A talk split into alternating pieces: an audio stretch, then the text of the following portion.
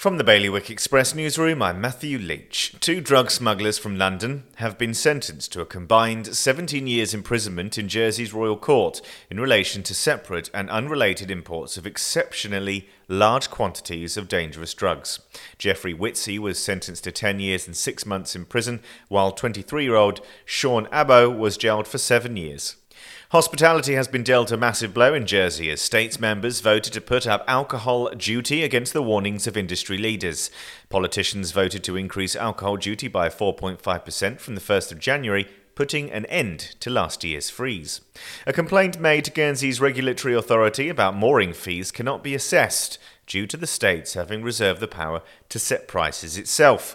And private patient income has been described as key in Jersey Health's continuous battle to bring down and keep down hospital waiting times, as it was confirmed that MRI waits had been reduced from 54 weeks to 7 in the space of three months. For more of the latest stories, you can head to bailiwickexpress.com. The weather today is going to be a sunny day with the odd shower. Wind will be a north to northwest moderate force 4, and there'll be a top temperature of 10 degrees.